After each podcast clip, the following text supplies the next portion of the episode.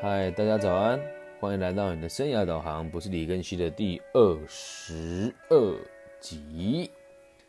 今天要讲的内容是延续二十一集的独家企业读后感的绪论。现在要讲的是第一章的重点整理。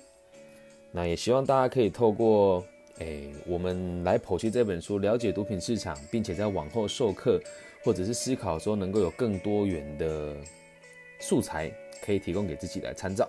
OK，那我们就开始喽，一起坐上时光机，飞向一九八零年吧。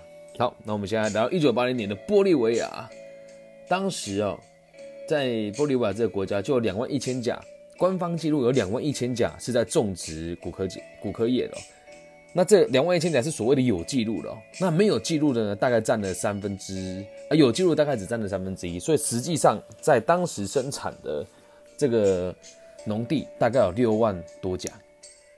那在这边跟大家科普一下，骨科碱其实这样子的作物一年只能收成三次，而咖啡只能种植一年只能收获一次哦。那如果你是当地的农夫，你会怎么做选择呢？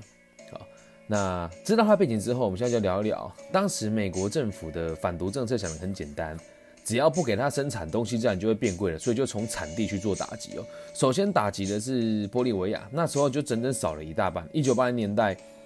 这个计划执行了之后，玻利维亚的产量就少了一大半哦。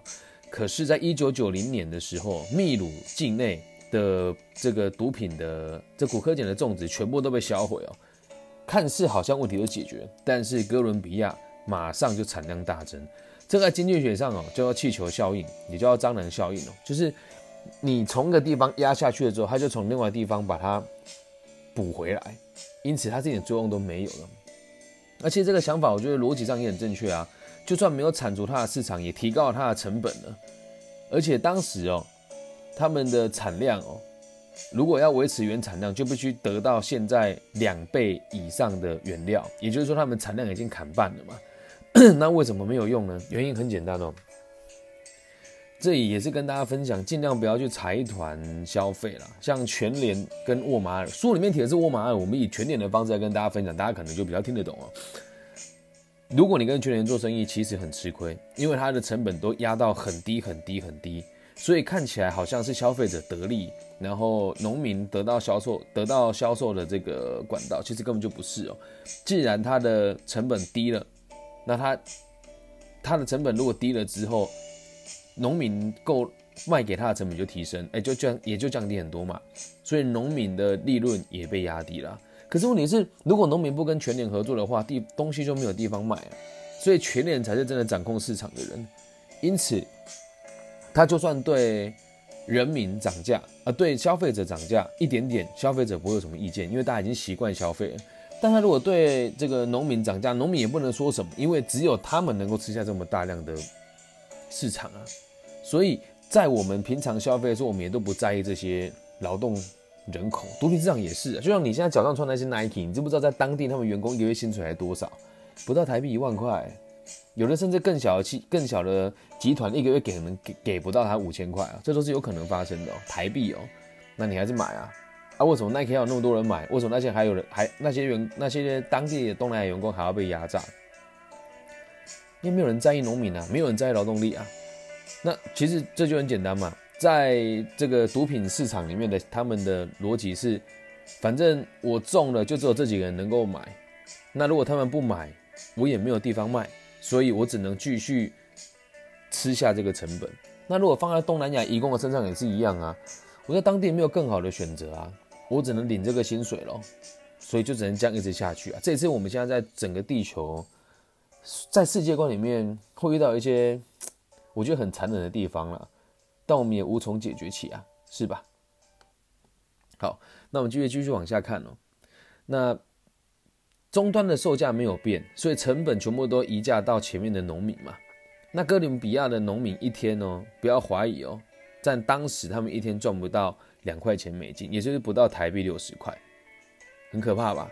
那当地的工业组织指出哦，其实。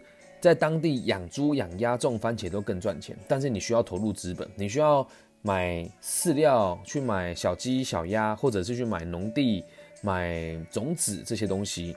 投入资本这件事情对劳动阶级来讲就是很很困难的事哦。就像现在现在在收听的各位朋友，可能我们的收入也都不是那么高，每个人都想过要出去，但每个人都把钱存都没有把钱存下来啊。因此在这一点，可能就是我们要去理解为什么自己一直都在这个圈圈里面没有往上爬的最主要的原因，因为我们没有足够多的资本，没有足够多的资本，其实也不是社会的错，是我们自己也没有争取去存这个钱呐。好，那这个提到这边了，再看到下个重点哦。而且当时在，哎，我们现在就谈谈墨西哥哦。墨西哥为什么也种植毒品？其实很有趣。墨西哥的玉米其实本身就是毒品，他们这个国家对玉米的依存度其实很高，可是它价格很波动，对，就跟我们台湾的青菜一样。但是它在波动的过这个状况大还不足以构成让他们大量选择种植毒品，是因为他们开放美国进口玉米来他们的国家。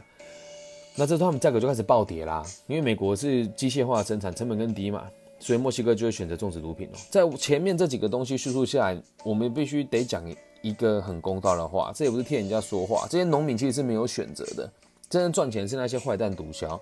那如果你是农民，你应该也会做这样子的选择，去种更值钱的作物啊，能够理解吗？所以在讨论事情之前，要先知道事情没有什么好跟坏，跟对跟错，只有利弊之分跟立场不一样而已哦。OK，好，那了解完这个墨西哥也种墨西哥本来种植玉米，后来种植毒品的原因之后，我们再往下看哦。当时的产量确实下降了，但是在这个地方，在这个毒品市场也出现了一个突破点哦。他们的提炼方式改变了。至于提炼方式是什么，书里面没有详细说。那如果有人知道，可以跟我分享。逻辑上是这样了：本来五十克的骨科液只能提炼出五克的骨科液。那现在可能就是变成二十五克的骨科液就可以提炼出五克的骨科液了，所以它的产量虽然降低了，但是它的哎它的成本的购入产量虽哎成本购入的价格虽然上升很多，但它的产量却没有改变。所以这次给大家一个想法啦，在每个行业里面都一样，不突破就是等死啊。嗯，今天就算政府不插入解决这个毒品的种植的这个打击，你和同行之间的这个。互相竞争，也都会试着让所有东西更迈向精进化。所以不管是做好事跟做坏事一样，不突破就得等死。但其实不突破也不会怎么样，就赚的比较少而已嘛。好，那我们现在讲哦，这个章节真正真正真正的重点哦，我看了这么看了这个第一章看了五次哦，我要现在请大家闭上眼睛，跟我一起试试看理这个东西哦。你想象一下，你现在人在哥伦比亚那个比较落后一点的国家。OK，你在那里呢？要准备制造骨科碱，然后卖到美国去。现在你是一个准备去做这件事情的人，你到你想要在美国卖出一公斤的骨科碱，好吗？那我们现在就从安第斯山脉出发喽。来，我们到安第斯山脉当地的农产的地方，跟他们买三百五十公斤的骨科液。哦，这个是书里面讲，三百五十公斤的骨科液可以提炼出一公斤的骨科碱，所以在当时你买三百五十公斤的骨科液呢，在哥伦比亚只要三百八十五块美金。那你在这里买到这三百八十五块美金之后，你去提炼成骨科碱，变成一公斤的骨科碱的时候呢，你可以卖到八百块美元。好提炼完之后，一公斤就可以卖八百块美元喽。然后呢，这时候你从哥伦比亚的港口出口的时候，在这边会有一个出口商，他来购买的这个成本就是两千两百美元。那从这个港口运到美国去的时候呢，到美国的港口现在要价就要一万四千五百美元。到了港口以后。再把这个货交给经销商，经销商去批发一公斤是一万九千五百美元。那批发商给到了街头毒贩一公斤要七万八千美元。好，那你看哦，原本我们从哥伦比亚去买一呃这个三三百五十公斤的骨科液，只要三百八十五美元。经过这层层叠叠到这里。从毒贩手上卖出去要七万八千美元，你就看翻了几倍哦。我们虽然这里没有讲到那个工钱啊，跟原跟那个诶所谓的这个其他的运输成本，但光这个数字就够吓人的。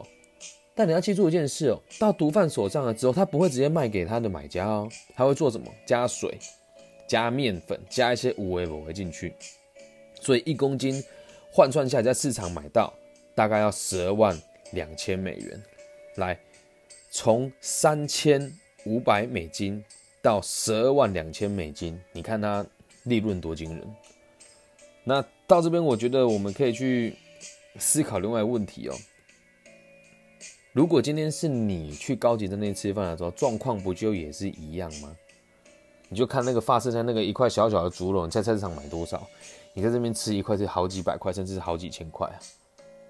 这样能够理解吧？很多商品都是透过增值慢慢增值上来，就像一双 Jordan 的鞋子也要最贵，你这样也要八九万块，可是它成本才多少钱？这个就是所谓的增值链。所以你也不妨去想一想，在你未来工作的时候，你想要在这个这一条增值链的。路径里面的什么地方去就业，这样理解吗？所以听完这个道理之后，我们就更能够理解，前端的原料就算涨价，它也不痛不痒啊，无所谓啊。为什么后面利润那么高？就算我成本提高了又怎么样？而且成本这种东西也是可以透过独占市场去打压它的嘛。那听到这里，如果你现在自己是做小生意的人，可能自己就会有一点想法是：哎，靠，我的天哪，那我跟农民有什么差别？我跟这个在中间跑单帮的这个小毒贩有什么差别？我利润不高，风险也很高啊。没错，这就是为什么人要受教育的原因，在正统的道路之上，这样能够理解吗？以上就是我们的第一章的内容。那这一这本书好像收听率跟回响不是那么的高了，但我还是会坚持把它做完的。所以，如果有喜欢的朋友，记得点下去下面的链接，到更新老师的 FB 或者 IG 留言，或者是给一些建议哦。祝大家新年快乐，拜拜。